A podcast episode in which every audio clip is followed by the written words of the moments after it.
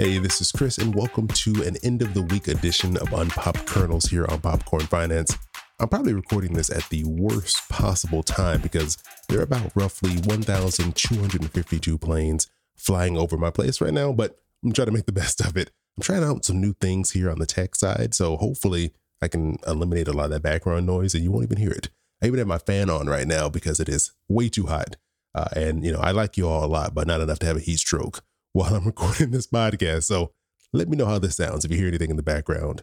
Uh, if not, great. Maybe I can have my fan on more often. But uh, this whole episode is coming out a little bit later because my coworkers threw me a very kind uh, going away party this week. So I took a little bit of time uh, away from recording. But if any of them are hearing this right now, I just want to say uh, thank you all. I mean, really so much for putting all that together. And I am definitely going to miss working with all of you. And if any of them are joining us right now, it's probably because, just like all of us, they've been hearing a lot about a potential recession. And it made me start to think, you know, when I think of the term recession, what comes to mind? And I found it really difficult to think of like a, like a nice simple way to put what a recession is. And I think that's because it's just really complicated to define a recession. A recession is often called like a period of economic contraction.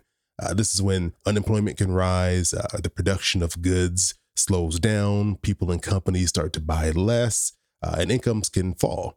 And what can cause recession is many, many different things. But I want you to kind of think of our economy as working in like a like a circle, like a cycle. Imagine one of those charts where it's like those curving arrows that make like that recycle, reduce, reuse uh, triangle. It, it's this one thing kind of feeds into the next. So, for example, if I feel stable, if I feel like things are going well, I don't think I'm going to lose my job, you know, my my income is rising, I'm going to feel more comfortable spending money. So that's what I'm going to do. I'm going to buy more stuff. I'm going to do more things. And as I do that, sales for these companies will begin to increase. And so they're like, hey, look, we can start making more things because people are out here spending money. People feel good. Let's make more things. Let's make more routes on airlines available. Let's open up new hotels. Let's do all these things to encourage all these people who want to spend money to come to us. And once they start doing that, they're like, oh, we need more people to come run these these our operations. We need to hire more staff. We need more people in these places so that way we can make even more money. And then when they do that, the job market starts to tighten and you start seeing jobs competing with each other. These, these, these companies are competing with each other for the limited amount of workers that are out there. And so because of that, wages start to rise. And then as people start to see that these jobs are paying more and more money, they're like, hey, I feel even more comfortable. I'm making more than I ever have before. I'm going to go spend some more money. And that cycle just continues. And that's kind of the period that we've just been through. Now, this isn't a blanket statement for everyone because there's always going to be situations where people are doing extremely well while other people are struggling. That's always going to be the case. Not that that is fair, but in general, that's what you can start to see when uh, we're in these what they call like an expansionary period when, when things are going really well. That's how the economy starts to run. You can see how it starts to build up and gain momentum.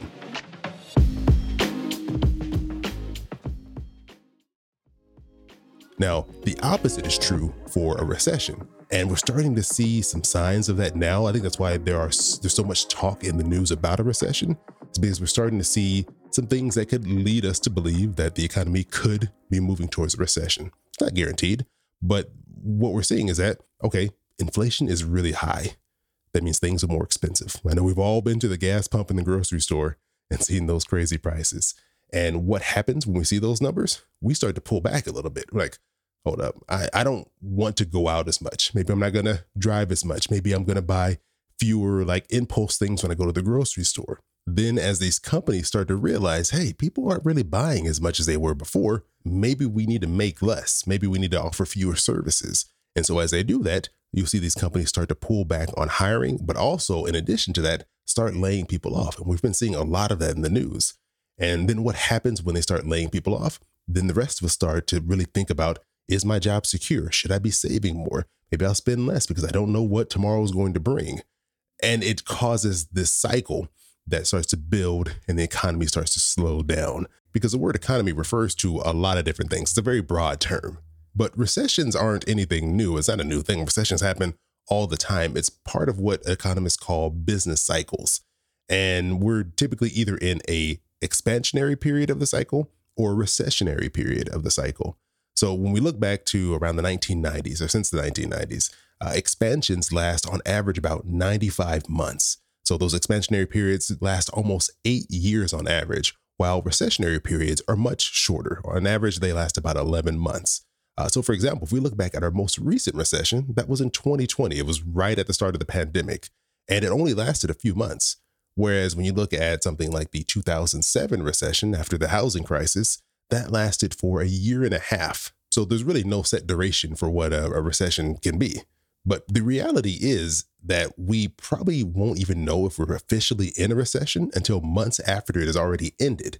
And that's because there's no set term. There's no like set of data points. You say, if this happens and this happens, we're in a recession. It's not that cut and dry. Uh, recessions are determined by the National Bureau of Economic Research, NBER. Uh, they were founded back in 1920, and this is a nonprofit academic group made up of about 51 members. And they determine when a recession occurs and how long it lasted for. And the way they define a recession is a significant decline in economic activity spread across the economy lasting for more than a few months. And I know that is a very vague statement, and it's intentional because our economy is complicated and there's really no single indicator or piece of data that can tell us that we're actually in a recession.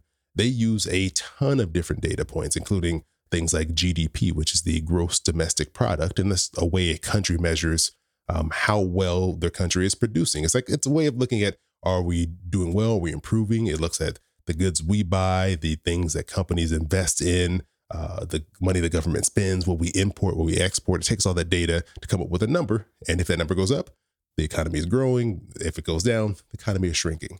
Uh, they also look at income and employment levels. They use all this to determine when a recession is occurring.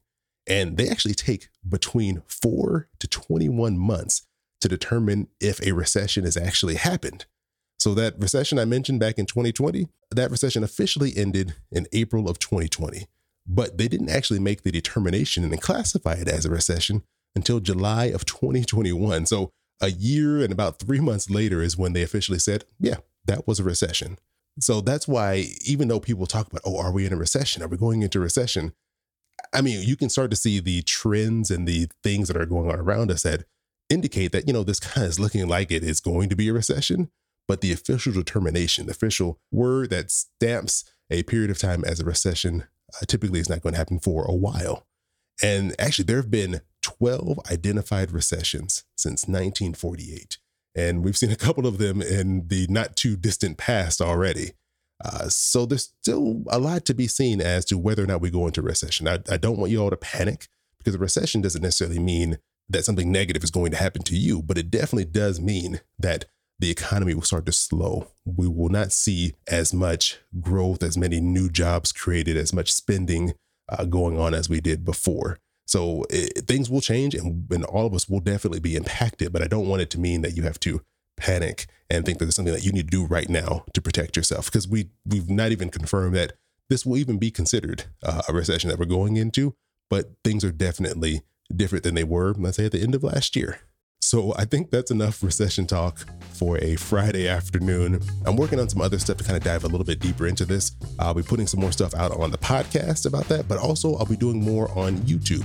So if you come over to YouTube, just look for Popcorn Finance or just click the link in the show notes. You can come join me over there and check out the channel and some other videos that I've already put together. If you want to know a little bit more about I bonds or about interest rates and the Federal Reserve and all that stuff going on.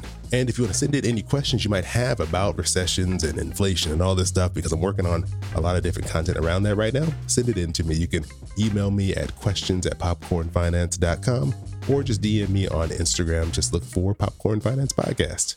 As always, I appreciate you joining me here for another bag of popcorn.